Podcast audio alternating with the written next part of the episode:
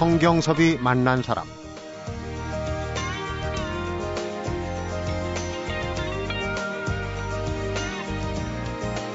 남극의 주인은 펭귄과 고래다. 사람이 아닌 동물이 주인인 그곳에서 그들의 삶에 초점을 맞추는 것은 매우 어려운 일이었다.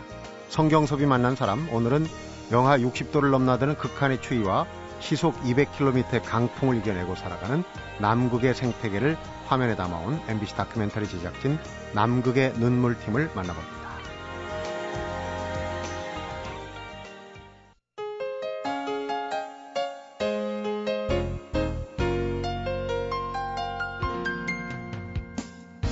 어서 들어오십시오. 이 스튜디오가 꽉 찼습니다. 네, 안녕하십니까. 안녕하세요.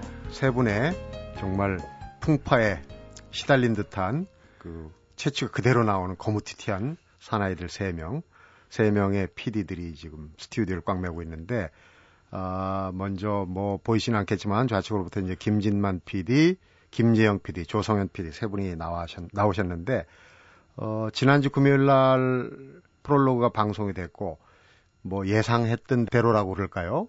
전작의 어떤 뒷배경도 있고 해서 상당히 관심들이 많고 반응이 뜨겁던데 기자 시사회 때도 보니까 뭐 기자들이 관심이 많았어요. 그런데 어떻습니까? 이 전작의 배경이 오히려 더 짐이 되지 않을까요?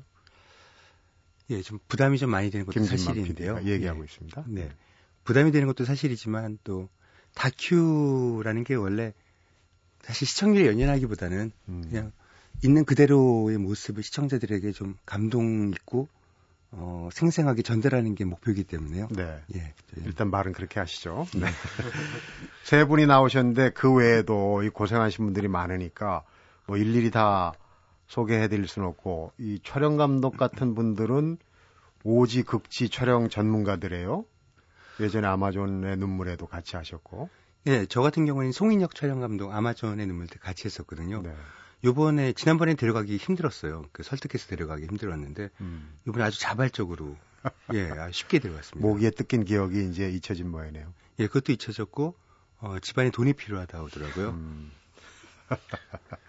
우리 김진만 PD는 그랬고 김재영 PD는 또 어느 촬영 감독하고 한 팀 되죠? 아, 저는 김한태 촬영 감독이라고 음. 역시 아마존 했던 그랬었죠? 촬영 감독하고 같이 했습니다. 어. 예. 대략 제작진들도 꽤 인원이 많았을 것 같아요.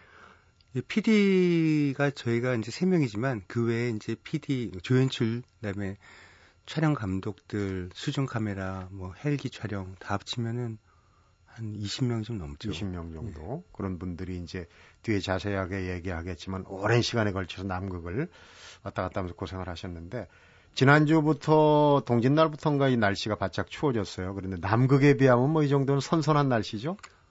반팔 입고 다닐 수는 없지만요. 네. 그 한번 경험을 해보니까 음. 예, 이 정도는 좀 견딜만 하더라고요. 근데 음. 제가 원래 더위는 좀 어, 약하고 추위에 좀 강한 스타일이거든요. 그래서 그 아마존 갈 때 좀 걱정을 했었는데 남극 갈 때는 좀 걱정을 안 했거든요. 추운 네. 곳이니까 아 음. 내가 있을 곳이구나 했는데 그렇지는 않더라고요. 말이 영하 60도라는 거는 이제 60도까지 내려가는 건 경험을 못했지만 영하 40도 정도 내려가고 바람이 많이 불면은 체감 온도 체감은 영하 60도 밑으로 내려가거든요. 음. 그때 추위는 사실 좀 어, 표현하기 힘들더라고요. 김진만 PD가 계속 주도권을 잡고 있는 김재영 PD한테 한번 여쭤보겠습니다. 네. 이 필설로 형언할 수 없다 이렇게 이제 얘기를 하잖아요. 근데 그 추위를 한번 실감나게 표현한다면 어떤 어떤 정도의 추위일까요? 그 사실 저는 이제 해양 쪽을 담당을 했기 때문에 네. 그 남극 대륙은 이제 황제 펭귄 외에는 거의 생명체가 살지 않고요. 네. 그 김진만 PD가 그쪽을 찍어가지고 거기서 진짜 형연할 수 없는 추위를 경험하신 거고. 네. 저희는 이제 남극 바다를 다닌 팀은 남극의 바다가 이제 세계에서 가장 험한 음. 바다로 알려져 있거든요. 그래서 드레이크 해협이라고 해가지고 들어보신 분들도 있을 텐데 네. 그 바다를 건너서 이제 그 남극 생태계에 접근하는 것 자체가 굉장히 힘이 들었죠. 음. 네. 추위는 좀 덜한데 워낙 예, 배에서 예, 배, 예, 배에서 어. 생활을 해야 되니까요. 예. 정말 겁도 없이 극지를 다니시는 분들인데 어떻습니까? 인문 차원에서 남극 우리가 보통 뭐 북극하면은 바다고 곰이 있고 남극하면 대륙이고 펭귄이 있다 이 정도는 기본 상식으로 알고 있는데 그 외에는 잘 모르거든요. 네, 말씀대로 이제 북극은 바다고요. 남극은 대륙이거든요. 근데 이제 사람이 생각하기에 바다가 더 추울 거라고 생각을 하시지만 어, 바다는 일정 수온을 유지하는 곳이고요. 네. 대륙이 훨씬 춥거든요. 어, 영하 87 10점 몇 도까지 내려간 기록이 있을 정도로 남극은 춥고요. 음. 그 대륙을 남극해가 감싸면서 밖에서 오는 모든 따뜻한 조류들 다 막거든요. 그 남극은 완전히 고립돼서 북극은 이누이트라고 하는 어 저희 원주민들이 계시지 않습니까? 사는 사람들. 예, 사람이 사는 지역이지만 남극은 단 한 번도 인간이 어, 살아본 적이 없는 지역이죠. 지금 가는 기지야 어차피 1년씩 하는 그런 대원으로서 참가를 하는 거지 평생을 사는 건 아니지 않습니까? 거주자는 아니죠. 예, 근데 남극 대륙은 인간의 거주자가 아닌 거죠. 이방인인 셈이고요. 여태까지 계속 이 동물들 외에는 인간이 들어가 본 적이 없죠. 그러다가 19세기 들으면서 어, 남극이란 대륙이 발견이 되기 시작을 했고요. 거기서 나오는 이제 고래나 물개잡이 아, 그 얘기는 우리 네. 예, 제가 공부를 좀 하다가 그쪽 어, 부분이 네, 제가 바다 좀 약해가지고 전 대륙이라서요. 네. 김정 PD 같은 경우는 뭐 아이를 낳고 바로 그 예. 원정길에 들었다는 얘기를 예, 들었어요. 예. 그런데 어, 애 생각도 나고 고생이 참 많으셨을 것 같은데 우리가 어, 고생을 얘기할 때 너 군대 갔다 올래 다시 거기 갈래 이런 얘기해요. 예. 어떻습니까, 김정 PD? 그 어떤 군대를 갔다느냐에 따라 좀 다른 것 같아요. 저는 군대보다는 남극에서의 어떤 한 저는 200일 정도 이제 배를 타고 음. 남극의 생태계를 이제 찾으러 다녔는데 그때는 너무너무 좀 이렇게 생활도 조심스럽고 힘들고 사실 뭐 씻지도 못하는 상황 속에서 지내려니까 굉장히 육체적으로 힘들었는데 음. 사실은 남극에 있는 생태계를 만든다는 것은 세계에서도 사실은 몇 명 안 되는 경험이거든요. 왜냐면 음. 남극 생태계에 접근하는 것 자체가 너무나 힘들기 때문에 근데 저희가 이제 그렇게 좋은 김진만 PD의 어떤 좋은 기획으로 인해서 제가 그런 어떤 일생에 한 번 있어도 굉장히 좋은 운을 제가 가지게 된 셈이어서 저는 기회가 된다면 꼭 저희 태어난 아이와 함께 남극 음. 생태계를 한번 다시 경험해 보고 싶습니다. 좋은 예. 김지영 PD가 어, 아까 이제 해양 쪽으로 주로 네. 어, 탐사를 하셨다고 그러는데 그 남극의 해양 생태계에 어떤 부분이 그렇게 매력을 느끼게 했습니까? 끌리는 부분이. 그 남극의 바다가 세계에서 가장 춥고 가장 험한 바다임에도 불구하고 그 바다에서 또 신비롭게도 굉장히 많은 영양분이 여름에 음. 집중이 되면서 훨씬 따뜻한 쪽에 있던 동물들이 그 추운 남극 바다로 접근을 합니다. 자원들이 예, 펭귄이든 물개든 어. 이런 고래들이 다 이게 남극으로 이동을 하는 거거든요. 그러면서 이제 그 황량했던 이 공간이 굉장히 생태계로 충만해지는 이런 음. 것을 보면서 예, 굉장히 경이로움을 많이 느꼈죠. 그러니까 네. 특히 뭐 고래들 같은 경우 이제 따뜻한 남쪽 바다에서 애를 낳고 또 먹이는 남극 바다에 가서 먹는 거예요. 사실 거꾸로 될 것 같은데 네. 그 남극 바다에 뭐가 먹을 게 있나 싶은데 거기 가서 어마어마한 먹이를 먹고 다시 3,000km를 이동을 해서 적도에 가서 애를 낳고 음. 이런 과정을 쭉 저희가 1년 동안 추적을 했는데 예, 굉장히 경이로워. 근데 그런 이 해양 생태계의 어떤 이 보고들이 사실은 저희가 모르지만 음. 인류에서 아주 처참하게 또 이 파괴가 되는, 파괴되는 예, 역, 역사들이. 있고 현장들이 있습니다. 그래서 그런 걸 볼 때는 굉장히 아 이게 우리가 몰랐던 인류의 역사고 음. 우리가 인류의 역사지만 우리가 꼭 기억해야 될 역사다 음. 이런 생각을 하게 됐죠. 예. 그러니까 의외로 남극의 해역이 상당히 환경이 안 좋지만은 해양 자원들은 더 많다 다른 데보다 그런 얘기네요. 예, 뭐 북극보다 이 동물의 숫자라든지 이런 것이 많은 건 아닙니다. 워낙에 네. 이제 남극 쪽이 남반구 쪽의 이 해역이 이 남극 대륙을 제외하고는 전부 다 바다로 둘러싸여 있기 때문에 음. 이 해양이 굉장히 거칠고 힘들고 그것이 또 남극 대륙에 영향을 미쳐서 남극 대륙도 굉장히 황량하고 이제 거친 환경인데 그 거친 환경 속에서도 진화를 통해서 그 환경에 적응하는 모습들을 보면서는 굉장히 놀라웠죠. 예. 네, 우리 막내 조성현 PD. 예. 어, 이런 뭐 극지의 이 제작진과 합류한 게 처음이죠. 예, 그렇죠. 그러니까 뭐 극지 이 제작에 합류를 하면서 뭐 굉장히 추운 정도겠지 이런 생각만 하고 따라가지 않았을까 하는 생각이 드는데 어떻습니까 막상 가 어, 보니까 저는 남극의 여름에 다녀온 입장이어서요. 그러니까 남극이 접근할 수 있는 때가 되게 한정이 돼 있거든요. 들어갈 수 있는 시기가. 그래서 보통 여름에 세빙선을 타고 들어가든가 비행기를 타고 들어갔다가 한 1, 2개월 남극의 여름 동안에 머물다가 나오는데 그 시기를 놓치면 이제 사람들이 1년 동안은 기다려야 되는 거예요. 그러니까 음. 진만 선배 같은 경우가 그런 식으로 갔다가 1년 동안 있다 나온 경우고 저는 일본 쇠빙선을 타고 일본의 자위대 소속의 군함을 타고 갔다 왔는데 네. 근데 갔다가 제가 처음에 남극이라고 생각을 해서 되게 두꺼운 옷을 많이 갖고 갔는데 가서 보니까 오히려 한국이 작년에 겨울에 한 영하 18도 이렇게 추울 때가 있었다 그러더라고요. 네. 저는 갔을 때 영하 1도, 2도 뭐 이런 음. 기온에서 바람이 좀 셌다 뿐이지 사실은 되게 기온이 생각보다 오히려 더워서 그래가지고 피하는 온거 아닌가라고 생각하면서 그렇게 지내다가 왔었습니다. 네. 그런 거는 예. 정말 얘기를 들을수록 남극은 종잡기 힘든 것입니다. 하나하나 잠시 후에 또 풀어보도록 하겠고요. 성경섭이 만난 사람 오늘은 2010년 봄부터 2011년 가을까지 남극 전역을 누비면서 그림 같은 영상을 담아온 MBC 다큐멘터리 남극의 눈물팀을 만나보고 있습니다.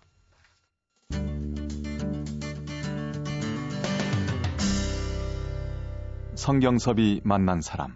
지난 금요일에 프롤로그가 방송이 됐고요. TV 시청은 아무리 봐도 본방 사수가 최고입니다. 그러죠? 맛이 본방인데 본방 사수하려면 이제 어떻게 나가는지 좀 일정을 알아야 될 것 같아요. 네. 김진만 PD가 좀 설명해 주시죠. 예, 저희가 지금 아, 총 본편 4개가 남았고요. 에필로그가 남았거든요. 첫째 편은 황제 펭귄의 이야기, 두 번째는 고래, 그다음에 해표 같은 이제 해양 포유류의 이야기. 네. 세 번째 편은 어, 나머지 펭귄 5종 세트가 나가고요. 그다음에 어, 4부에서는 인간과 기지, 환경의 이야기가 나가고요. 네. 마지막 편은 이제 저희 메이킹 에필로그가 나가고 음, 그렇습니다. 천일의 남극이라는 에필로그까지. 네. 그러니까 이제 뭐 새벽도에는 남극의 눈물을 보지 않으면 얘기에 끼어들 수 없게 되는 그랬으면 하는 네. 간절한 소망입니다. 예. 예. 근데 이제 그 방송 내용으로 들어가기 전에 우선 방송 외적으로 저쪽 방송사에서 정글의 법칙이라는 걸 해요. 사실은 아마존의 눈물에서 좀 벤치마킹한 것 같은 감이 드는데 어, 이 남극의 눈물, 지구의 눈물이 사실은 아마존의 눈물에서 그랬지만은 어, real 다큐면서도 또 예능감이 있는 그런 부분들이 많았어요. 네. 저쪽하고 경쟁도 네. 상당히 신경이 쓸 텐데. 근데 아무래도 예능하고 다큐멘터리의 경쟁에 있어서는 다큐가 좀 불리한 측면도 많고요. 네. 어, 모든 걸 다큐에서 재미로 치중할 수는 없는 거기 때문에요. 그 사실의 기록에 힘이 주는 거 그런 음. 것들을 저희가 시청자들에게 좀 바라는 부분이죠. 그래도 조금 네. 신경이 쓰이지 않나요? 예.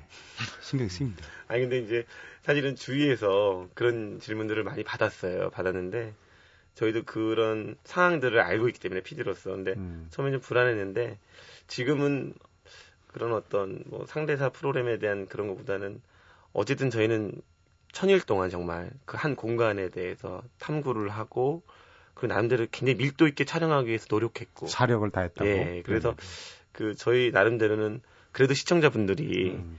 저희에 드린 그 이그 그 시간에 어떤 깊이감을 느낄 수 있지 않을까라고 조심스럽게 기대를 좀 하고 있는 네. 편입니다. 네. 그러면은 우는 이 정도 떼기로 하고 본편 내용으로 좀 들어가겠습니다. 사실 펭귄처럼 우리 인간한테 관심이 있는 동물이 없어요. 남극에 이제 주로 많이 있는데 우리 만화 애니메이션도 뽀로로, 음. 뽀통령이라고까지 하고 아주 대단한 인기인데 그 중에서도 황제 펭귄이란 말이에요. 네. 황제 펭귄 어떤 그러니까, 겁니까? 어, 19세기에 이제 남극이란 대륙을 직접 이제 탐험하기 시작을 하면서요. 어, 사람들이 이제 뭐 마카로니 펭귄, 아델리, Gentoo 여러 가지 펭귄을 보다가 엄청나게 큰 펭귄을 발견했어요. 한 음. 섬에서. 너무나 기존에 있던 펭귄보다 훨씬 크고 해서 king 펭귄이다라고 이름을 지었거든요. 네. 그리고 나서 좀 더 시간이 흐른 후에 이제 남극 주변의 섬이 아니라 남극 대륙까지 탐험이 시작이 되면서 안으로 들어가니까 king보다 더 큰 친구를 만난 거죠. king보다 훨씬 더 엄청난 몸집과 훨씬 더 아름다운 음. 펭귄을 만나서 king도 있고 황제가 예, 따로 있습니다. 그 king이라는 이름 외에 붙일 수 있는 건 황제밖에 남아 있지 않습, 않지 않습니까? 그래서 이제 황제 펭귄의 얼마나 크길래? 1m 정도 되고요. 어, 1m. 예, 무게는 40kg. 음. 그러니까 초등 유치원 정도 그 정도의 몸집이죠.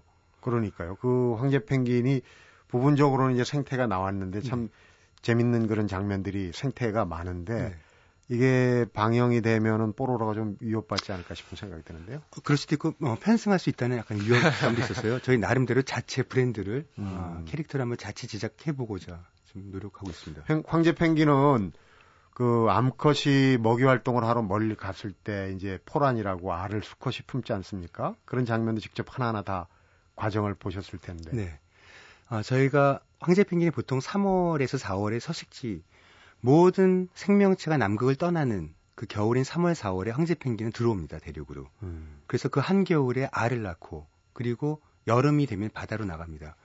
어, 유일한 생명체죠 남극의 겨울에 거기서 존재하는 독한 놈들이네요. 어, 엄청나게 독한 놈들이죠. 가장 재미있는 생태는 수컷의 역할입니다. 음. 어, 기존에 보통 모성애들을 많이 강조하잖아요. 모든 뭐 인간도 그렇고 동물도 마찬가지고요. 근데 3월에 들어와서 짝짓기가 끝나고 5월 중순쯤에 알을 낳습니다. 암컷이. 네.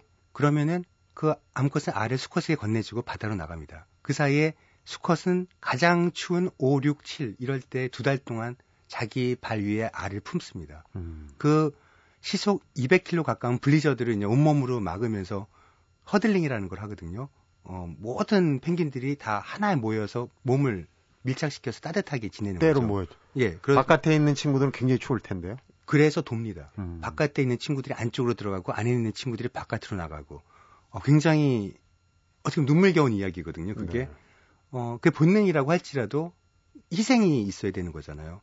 그렇게 해서 새끼가 태어나면은 알이 부화를 하면은 암컷이 돌아옵니다. 음. 그제서야 수컷은 바다로 이제 먹이를 먹으러 100km 떨어진 곳을 가야 되는데 아무것도 안 먹는 그 기간이 4개월입니다. 120일 동안 아무것도 먹지 않고 눈만 먹죠. 그래서 버텨서 바다로 나가서 먹이를 먹고 다시 암컷에게 새끼를 받아서 그걸 먹이를 먹으러 돌아오는 그런 과정을 보고 있으면 이거는 와 이거 사람보다 낫구나 이런 생각도 들 정도고요. 사람보다 낫구나. 네. 황제 펭귄의 생태를 이렇게 아주 생생하게 담아올 수 있었던 게 거의 뭐 천운이라고. 예, 일단 어, 저희는 아시아에서 거의 최초로 아시아에서 최초. 네, 일본도 사실 쇼와 기지라고 상설 기지가 대륙에 있거든요. 어, 그런데 그 쇼와 기지 근처에는 황제 펭귄 서식지가 없고요. 뭐 한국 기지는 이제 킹 조지 섬에 세종 기지가 있는데 역시 이제 황제 펭귄 서식지가 없고요. 저희가 고민을 했던 것 중에 아, 저는 사실 황제 펭귄을 안 찍으려고 했어요. 솔직히 말씀드리자면 너무나 찍기가 힘들고요. 그걸 찍고자 한다면 300일 넘게 남극에 있어야 되고요. 근데 김재영 PD가 그러더라고요. 형 황제 펭귄이 있어야 될 것 같지 않아? 이 말 한마디를 하더라고요. 음. 남극을 촬영을 하고 많은 생태를 담는데 황제 펭귄을 담지 않는다는 자체가 좀 사실 좀 허전하죠. 네, 허전하거든요. 음. 그래서 저는 김재영 PD가 했으면 했는데 어 애가 뭐 태어나고 막 그래가지고 음. 어, 어쩔 수 없이 간 측면도 사실 있거든요. 그리고 윗분들의 네. 그 집겼던 눈초리가 조금 눈에. 근데 잘 모르시거든요. 황제 펭귄이 겨울에 들어오시는지 윗분들은 잘 모르시기 때문에 음. 사실 안 찍으려면 안 찍을 수는 있었는데 저희가 연구, 그러니까 리서치를 하면 할수록 너무나 빠져들기 때문에 안 찍을 수가 없었고요. 네. 가장 저희가 심혈을 기울였던 건 결국 섭외입니다. 3개월 동안 우리의 삶, 생활, 생존을 누가 책임져 줄 수 있느냐. 그래서 한 9개월 동안 섭외를 했는데 모든 기지에서 다 거절을 당했어요. 네. 그 황제팽이 서식지에서 한 1, 200km, 뭐 50km 떨어진 데 기지가 있는 곳이 몇 군데 있거든요. 프랑스, 미국, 영국, 독일 이런 기지들이 있거든요. 호주. 근데 자기들 방송사도 거의 안 받아준다는 거죠. 너무 음. 300일 동안 위험하고 힘들고 어, 책임져야 되니까. 책임질 수도 없고. 그래서 이거 포기할 수 없는 상황에서 정말로 우리 한국 극지연구소가 굉장히 많이 도움을 주셔가지고요.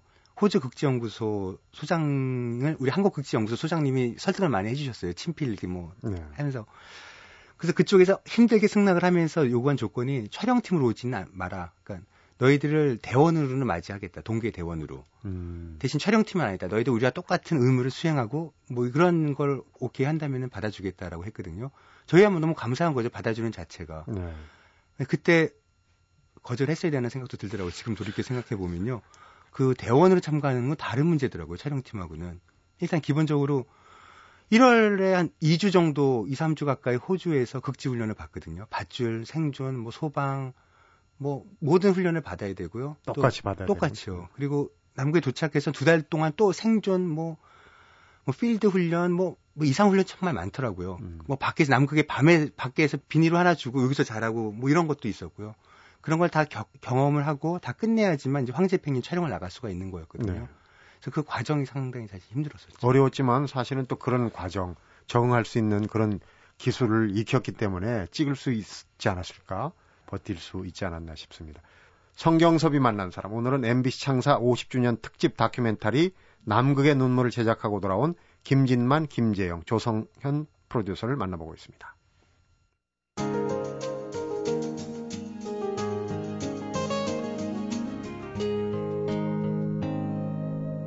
성경섭이 만난 사람.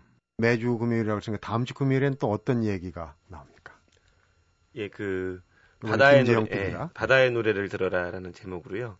그, 그 남극 그 주변에 이 해양 생태계에 살고 있는 어, 남극 바다의 주인들인 고래와 물개류의 음. 생태가 나가게 됩니다. 노래를 부릅니까? 그 중에 누가? 예, 혹등고래가 사실은 서양 세계에서는 다큐멘터리 많이 제작이 됐는데 그 네. 굉장히 신비한 노래를 부르거든요. 그 노래에 착안을 해서 제가 제목을 쳤습니다. 그래서 음. 바다의 노래를 들어라. 그러니까 칭찬은 고래를 춤추게 한다는 책 제목은 있는데 뭐가 또 고래를 노래를 부르게 했는지 궁금한데 혹등고래라는 게 어떤 고래입니까? 설명을 좀 해주시면. 그 몸에 이제 그 혹 같은 게 많이 혹이 많이 네, 뭐 그런 것들이 붙어 있어서 아마 그런 일이 붙은 것 같습니다.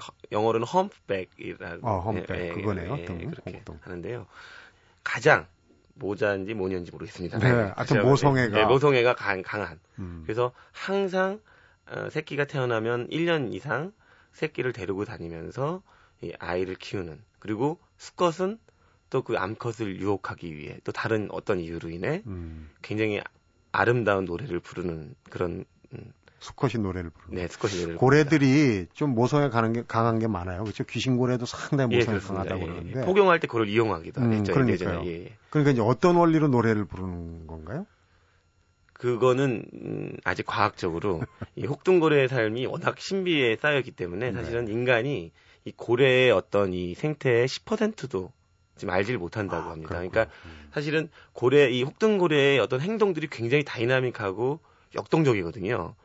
이 한 50톤 가량 되는 몸을 갖다가 수면의 이 중력을 이겨내고 뛰어오르는 장면이랄지 네. 꼬리를 치는 장면들이 굉장히 장관인데 사실 학자들 사이에서도 그런 행동이 정확하게 어떤 이유에서 하는지 또 노래를 스컷이 부르는데 이 노래 소리의 정확한 이유가 물론 앙컷을 유혹하기라는 것은 다 알려져 있는데 또 다른 이유는 어떤 것이 있는지 사실 많이 알려진 바는 없습니다. 노래 부르는 메커니즘도 아직 알려지지가 않아요. 그러니까 이 뭐 뱃속에서 어떻게 울려 나오는 건데 음. 이러면 노래 그걸 하려면 이제 노래 소리를 부르는 이 고래를 해부를 해가지고 이제 봐야 되는데 뭐 소리통이 있거나 울림통이 있는 것이 발견이 된 건 아니고요. 직접 들어보셨죠?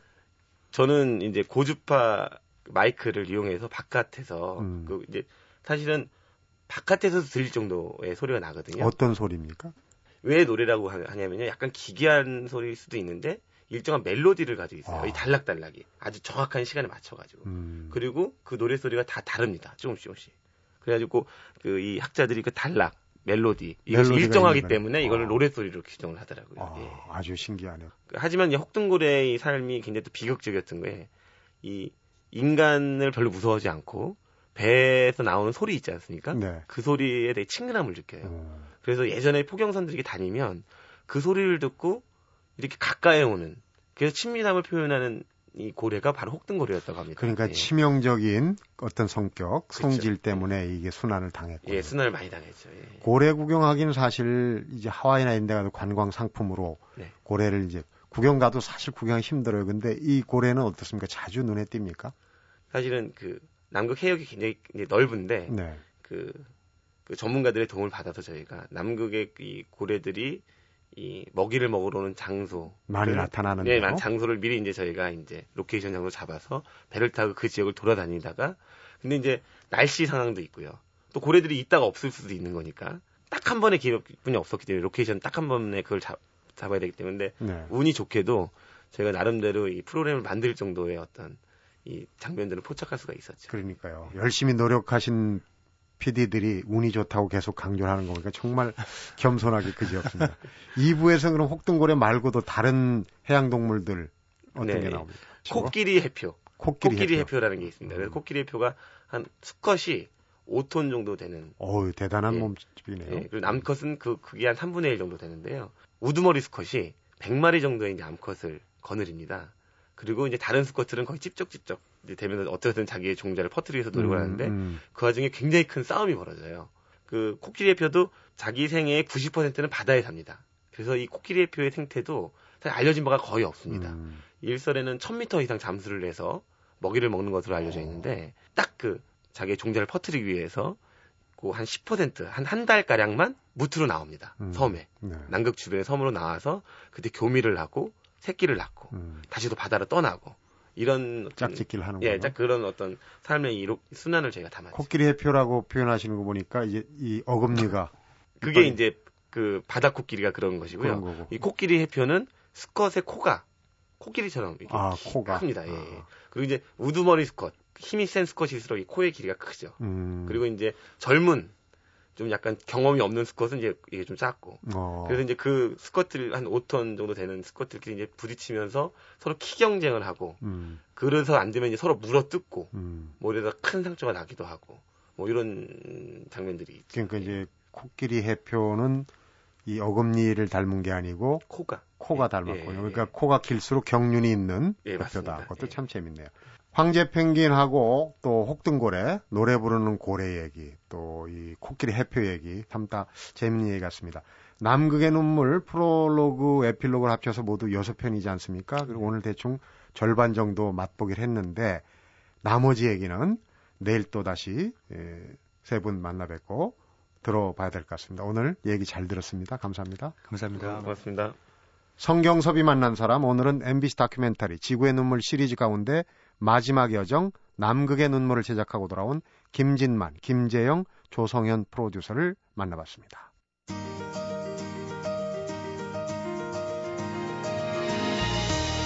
기자 시사회를 통해 본 남극의 눈물은 기대 이상이었다. 제작진은 인간에게 정복당하지 않은 유일한 대륙을 관람시켜주는 것을 넘어서 인간을 허락하지 않는 곳에서 인간이 할 수 있는 일에 대한 어떤 최대치의 대답을 보여주었다.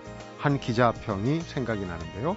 성경섭이 만난 사람 오늘은 여기서 마무리하고 내일 다시 남극의 눈물팀을 만나봅니다.